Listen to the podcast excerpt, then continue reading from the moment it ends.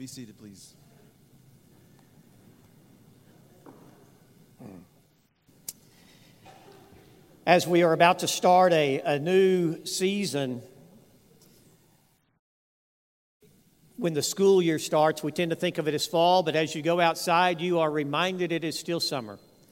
And it is still hot, and at times it has become oppressively hot. The mornings are just beautiful, though. To get up and watch the sunrise, to see, to sit on. Uh, yesterday morning, I sat on the back porch and just read for a while.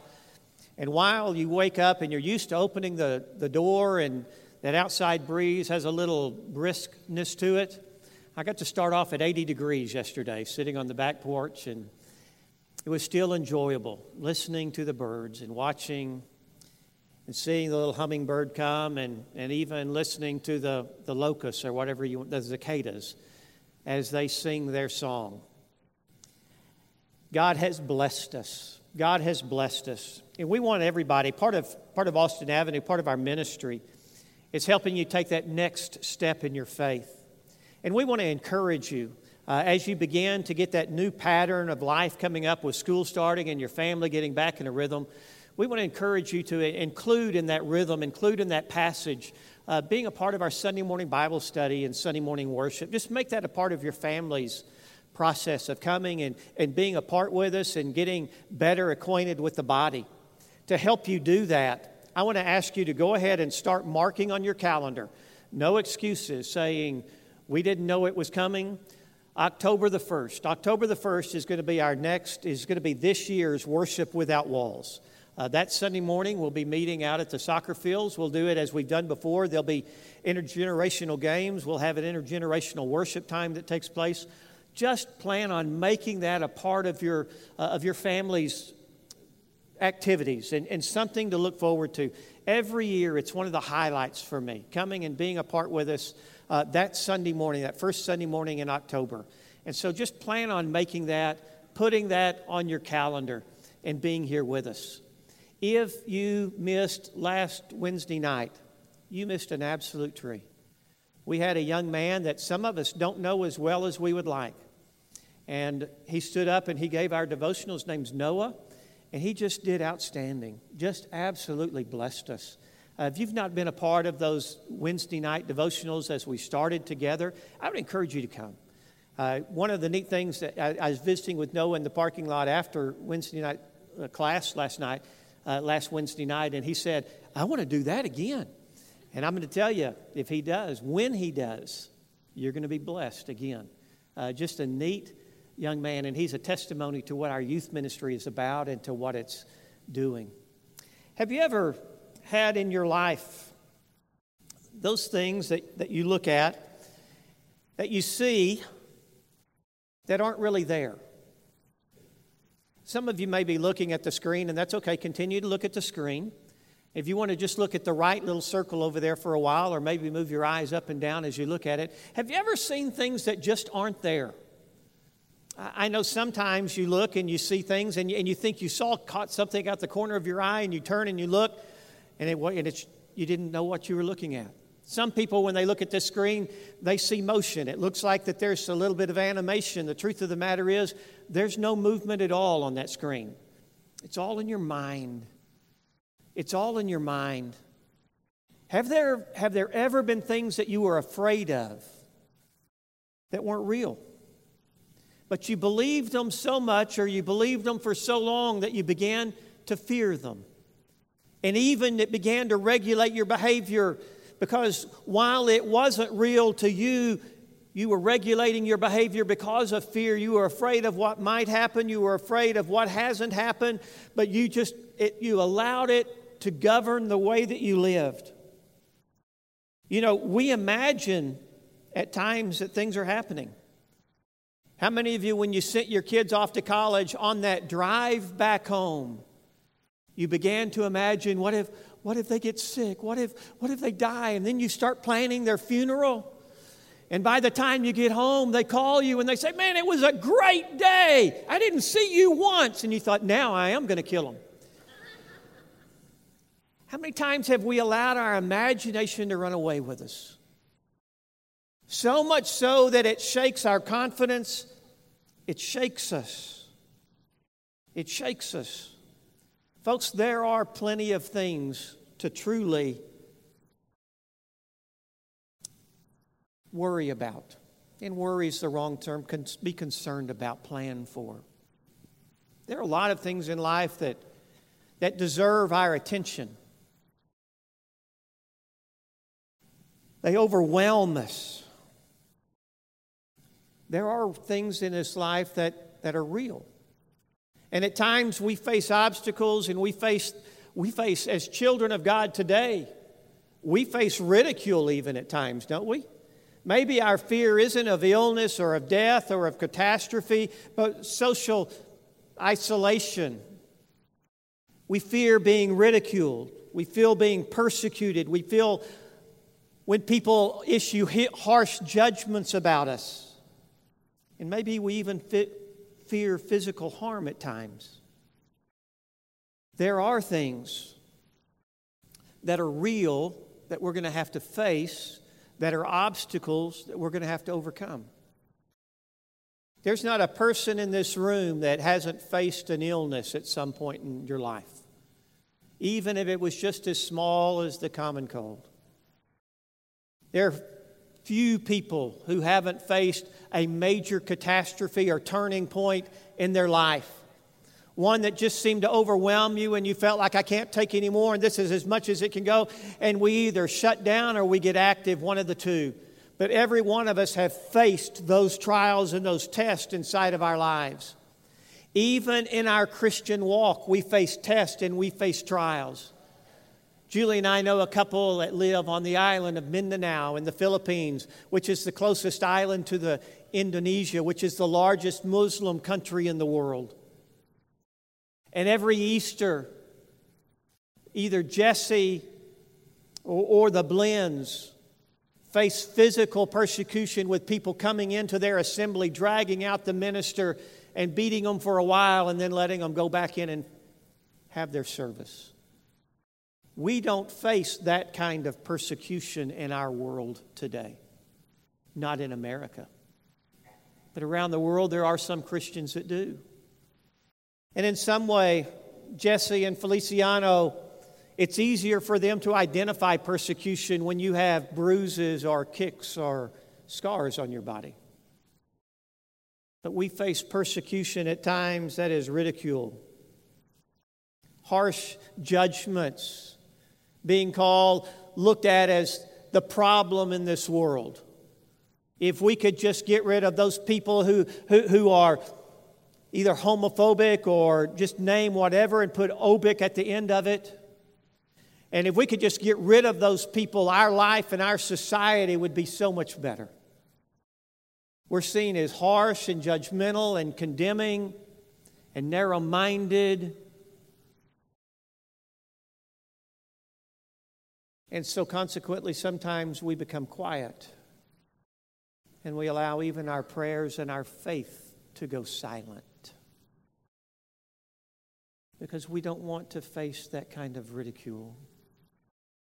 And we don't, no matter how loving or how kind, we want to present our faith, we don't say anything. And we allow them to, to define who we are by their words instead of us defining who we are by our actions and our, by our consistency in the way we live and the way that we love others when Jesus was talking to his disciples before he left, he said, in this I have told you these things so that in me you have may have peace. In this world you will have trouble. But take heart. I have overcome the world. Too many of us are governed by fear. And you know the definition that I give to fear is being controlled by what hasn't happened yet and by what may never happen. Fear is what is whispering inside of the Christian's ear that says, You just need to stop. You just need to stop. Keep it to yourself. Don't, Don't bother other people. You just need to stop. But before Jesus left, he gave us a mission, didn't he? And with all of us, he gave us a co mission, a commission. And Jesus didn't say stop. He said, therefore, go and make disciples of all nations, baptizing them in the name of the Father, Son, and the Holy Spirit, and teach them to obey everything that I have commanded you. And surely I'm with you always to the very end of the age. Step one, he says, I want you to go and make disciples. Have you ever thought about that word disciple and what it means? A disciple, according to the Cambridge Dictionary, is a person who believes in the ideas and principles of someone and tries to live the way that person does or tries to live the way that person did. That's what a disciple is. And Jesus says, I want you to go and make disciples. I want you to go and make representatives of Jesus Christ to this world. We're called to be disciples of Jesus Christ. And if that's who we're supposed to be, then when John says in 1 John 2, verses 5 through 6, this is how we know that we are in Him. Whoever claims to be, to live in Christ, must walk as Jesus did. That means doing what Jesus did, reacting the way that Jesus reacted, and acting as Jesus did. So, with everything I've talked about up to this point being an introduction that I just want you to put on the shelf, and I want you to just hold it there, all of those definitions, everything that we've talked about as an introduction. I want us to turn for our text this morning to Mark chapter 4. In our passage today, we're going to look at a passage of Scripture that many of you are familiar with. Many of you have looked at it and thought of it as a children's story for the Bible classes upstairs. But the account that we're about to read today, I want to teach you some things that maybe you haven't seen or thought about in this account. And I want you to look at it, and it, eventually I want you to take it and I want you to lay it upon your life and apply it to the way that you live and to the way that you have faith in Jesus Christ. Mark records it this way That day, when evening came, Jesus said to his disciples, Let's go over to the other side. Leaving the crowd behind, they took him along just as he was in the boat. There were also other boats with him. A furious squall came up. The waves broke over the boat so that it was nearly swamped. Jesus was in the stern of the boat, sleeping on a cushion. The disciples woke him and said to him, Teacher, don't you care if we drown? And he got up and he rebuked the wind and said to the waves, Quiet, be still. Then the winds died down and it was completely calm. He said to his disciples, Why are you so afraid? Do you still have so little faith?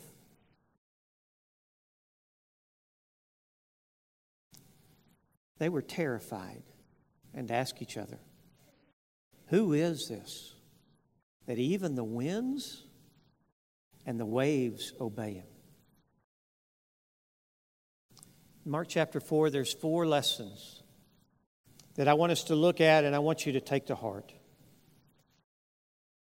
The first one is something that we've been taught that isn't necessarily in the Word of God. In fact, Jesus spoke against it.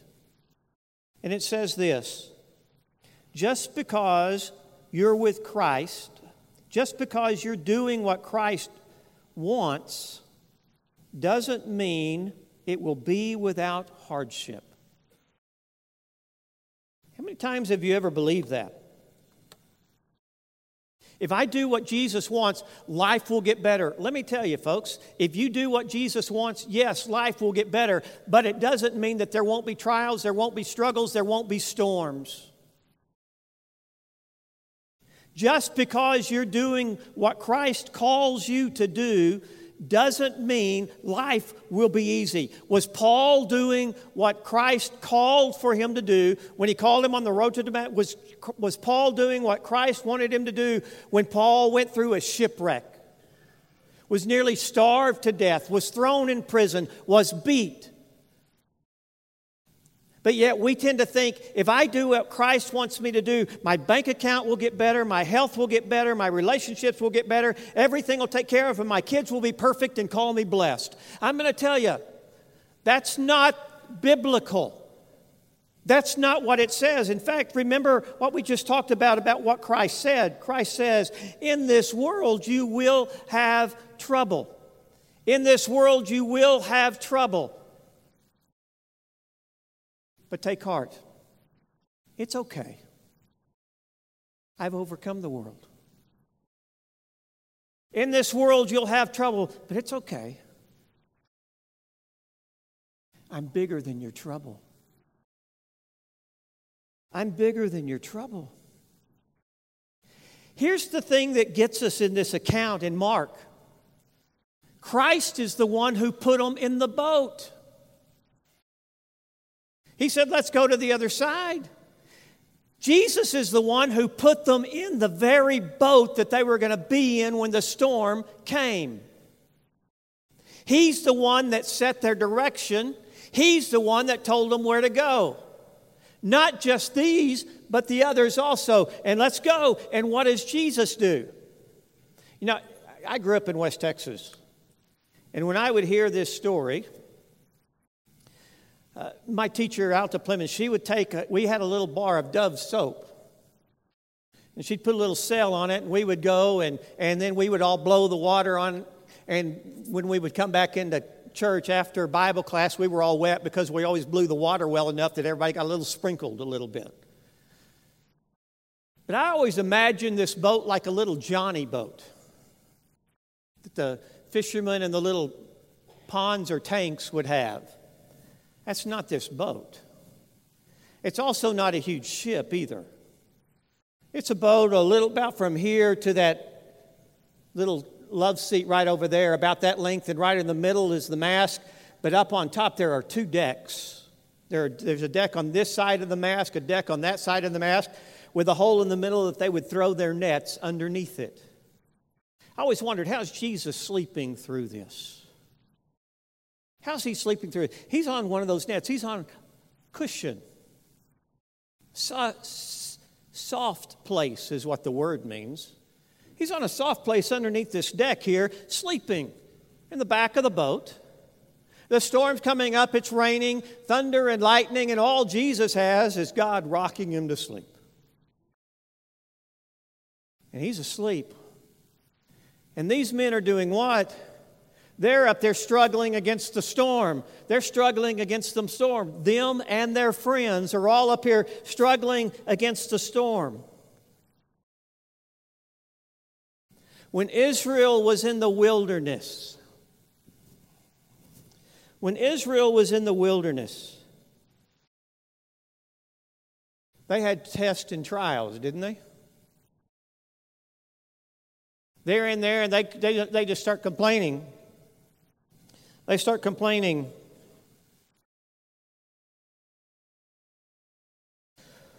We need food. And so, what does God do?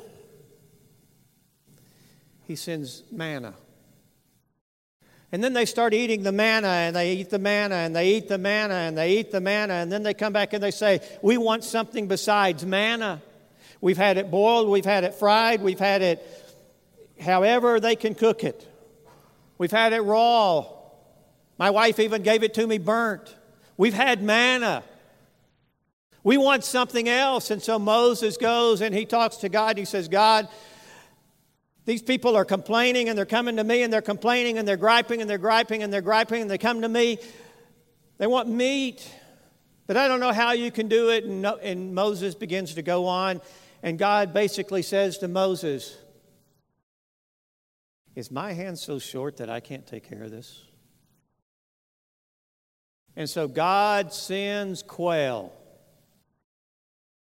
It's about th- from, from the ground to about three feet high. It goes and it covers And it piles up that deep all over the camp, and it says they ate so much quail that it was coming out their nostrils.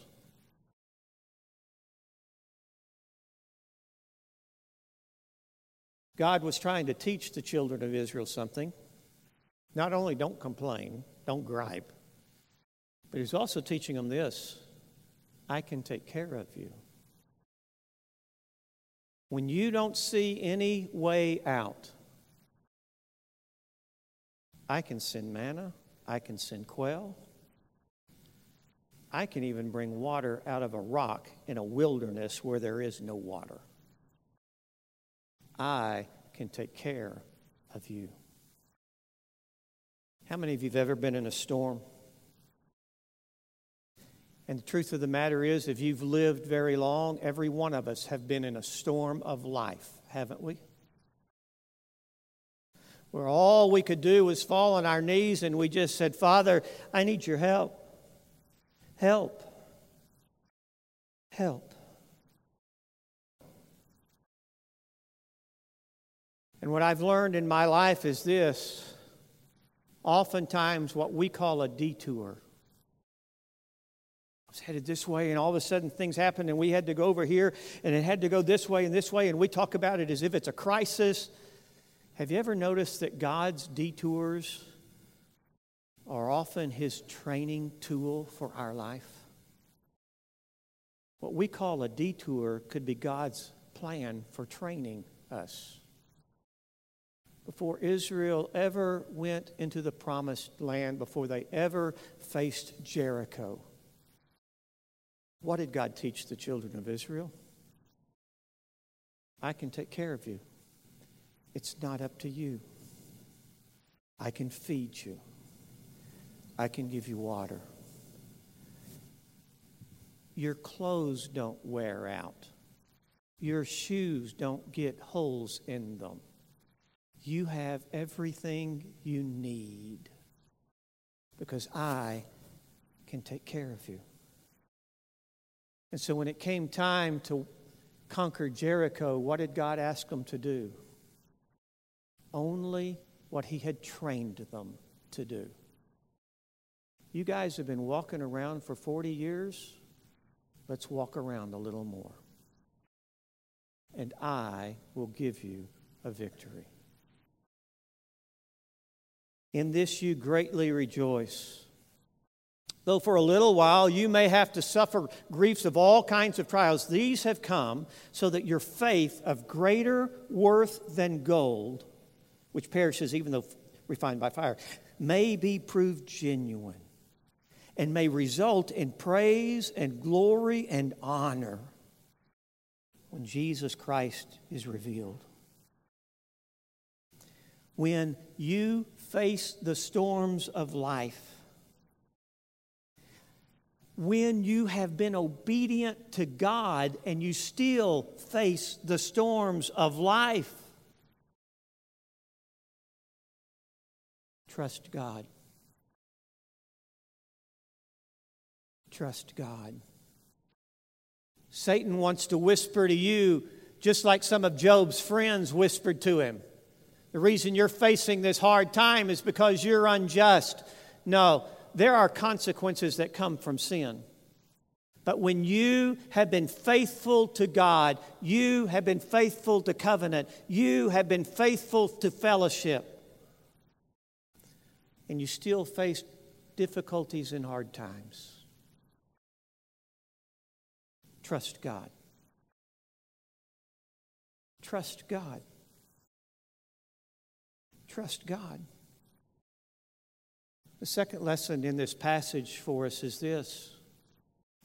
Not only just because just because you don't just because you do what Christ what man I can't even read this. Just I can't read that. I'll try to read this. Just because you do what Christ wants doesn't mean it will be without harm or hardship Number two, just because you are with others doesn't mean it will be easy. I'd never really noticed much before, but did you notice in the reading of the passage? Their friends are with them. They're not a lone boat out there all by themselves. This indicates that the 120 are with them. There's this whole group that's with them. There's this whole group that's with them. And we try to, we look at it and go, well, you know, if my boys, if everybody else is doing it, I'm going to do it. We would ask them that question. If all your friends jumped off a bridge, would you jump off? And they said, you bet we would. That was my boys. They, and they would have because everybody else did it. We look at the Christian fellowship and we say, if we're all going this way, then I'm going to go and I can do it because if I do it with them, it'll be so much easier. There is a benefit in being with the body. Don't misunderstand. We can hold each other up and we can hold on to one another. But it doesn't mean it's going to be easy. Because when the true trials come, when the true trials come, there's still only one who can rescue us. And the Lord knows. Let me go back. I'm missing a slide here. 2 Peter 2, verse 9 the Lord knows how to rescue godly men from trials. The Lord knows how to rescue godly men from trials. There we go. Thank you. In fact, not only does the Lord know how to rescue us, the Lord knows the trials we're in. He sees what we're going through. There's a in Genesis 16, one of the names of God is revealed to us. And his name is El Roi. Not Elroy, but El Roi. And El Roi means the God who sees me. The God who sees. Have you ever thought that there was a time that God didn't know what was happening? God didn't see, God didn't hear, God didn't know what was inside of you? El Roi knows because he not only sees us, but he is able to rescue us from whatever trial we're in. I've known people that were afraid to pray to God about the struggles that they were in, or about the times that they were having, or even about the sin that they had committed because they didn't, they were going, I, God doesn't, He doesn't know. God doesn't know. Folks, there's not a single time that you've ever prayed to God that God would, I didn't know that. I always chuckle when people give room numbers of hospitals that people are in as if God doesn't know unless we tell him or he reads the bulletin. God knows. God knows better than we do. And he is able to rescue us. The message translates 1 Corinthians 10, verse 13, this way no test or temptation that comes your way is beyond the course of what others have had to face. Now, listen to this part. All you need to remember is that God will never let you down. He'll never let you be pushed past your limit, and He'll always be there to help you come through it. I love that translation of that passage. And again, the, path, the reminder of God's power when he's talking to Noah and he says, The Lord's arm is not too short. There's nothing that you face that God isn't greater than. So trust God. So trust God. So at this point in the lesson, you should be saying, How do I do that? How do I do that? Julie and I have faced trials all of the way through our life. Some of them things, situations that we created ourselves, others that were cast upon us.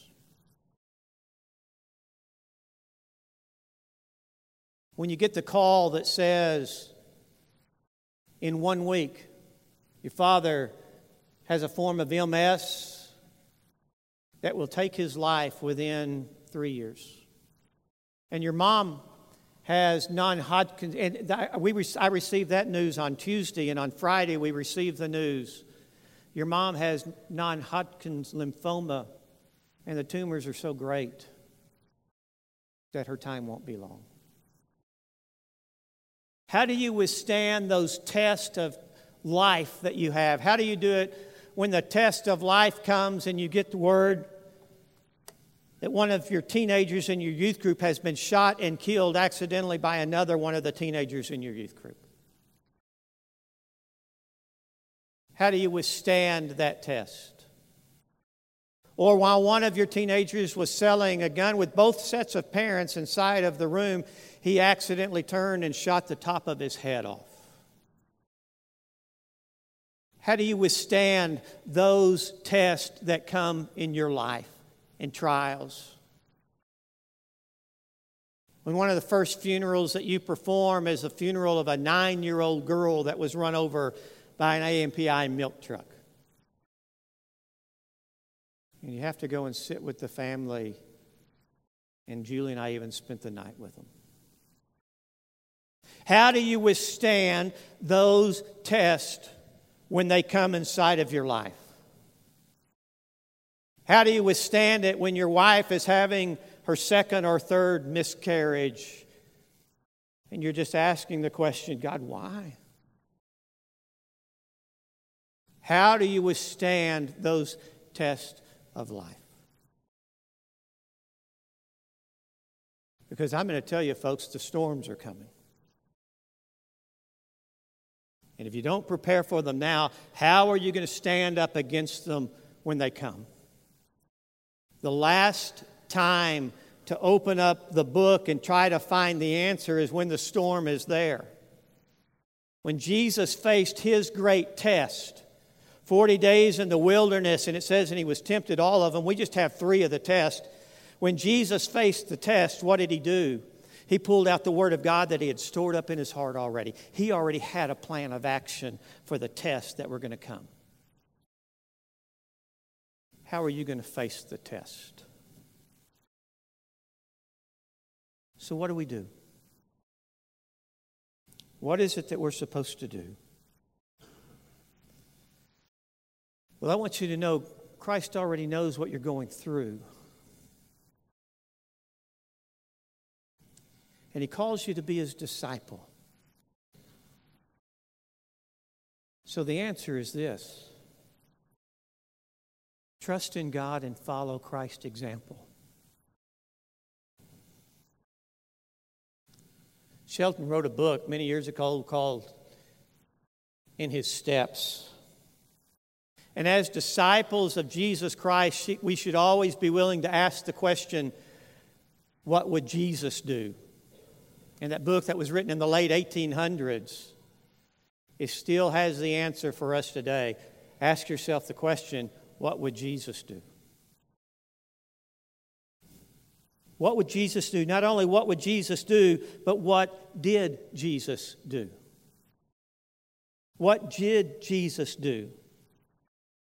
And what we see is that Jesus trusted in the one who had power over the storm and he trusted in God enough to rest in him. You know how I wish Mark 4 read? And a great storm arose. And the disciples looked around and they saw Jesus sleeping. And so they went up and curled down beside him.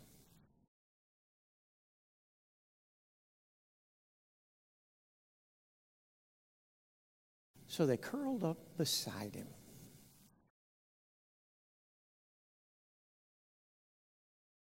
There's a testimony in that for you and I, isn't there? How many of you believe that God needs you to get His will done? I have news for you. He wants you. Because of the blessing you receive, that God is able. God is able. Our challenge is to join Him.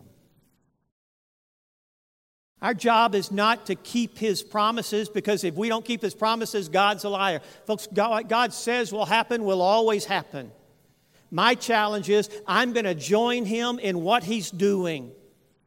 I'm going to join him in what he's doing. I'm going to look and see and follow his example. I'm going to join him in what he's doing. When Jesus saw sinners, what did he do? He had compassion on them. When Jesus saw the self righteous, what did he do? Man, he was tough on them. He never let people become complacent in their own self righteousness. He, he rode those guys, didn't he? You're whitewashed tombs. You're dead men walking. You're of no good. You have no value. I'm going to tell you in the walk that I'm on right now, there are some who are so self righteous that I look at them and I go, I want absolutely nothing to do with your faith because it will not survive the storm. Period.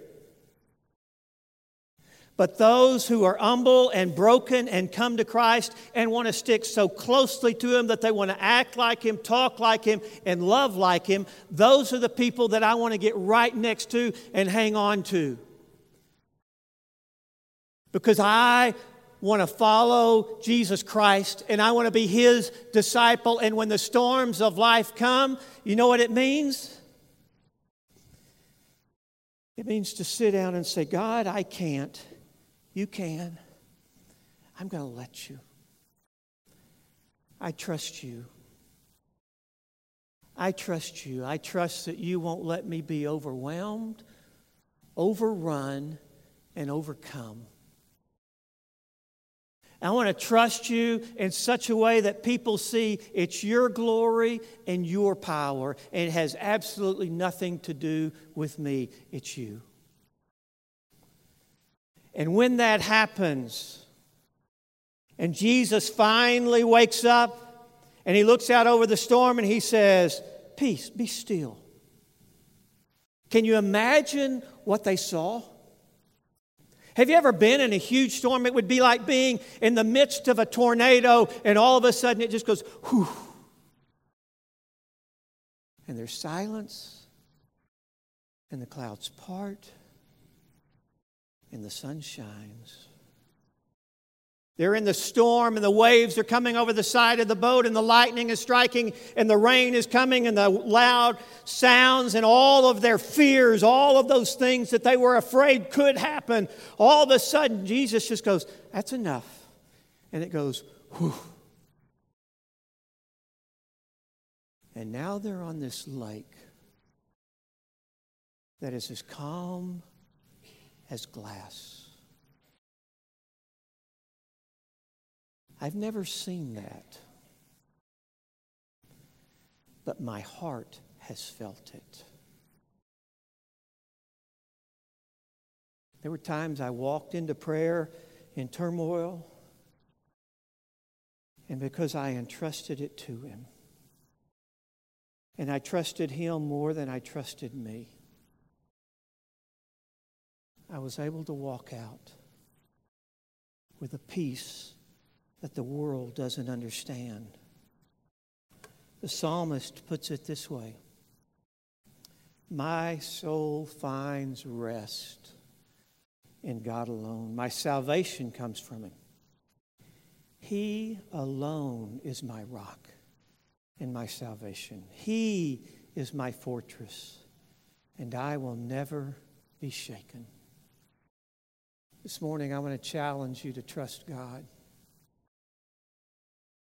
even when you're looking at things that aren't really there and you're afraid of things that might come, trust God.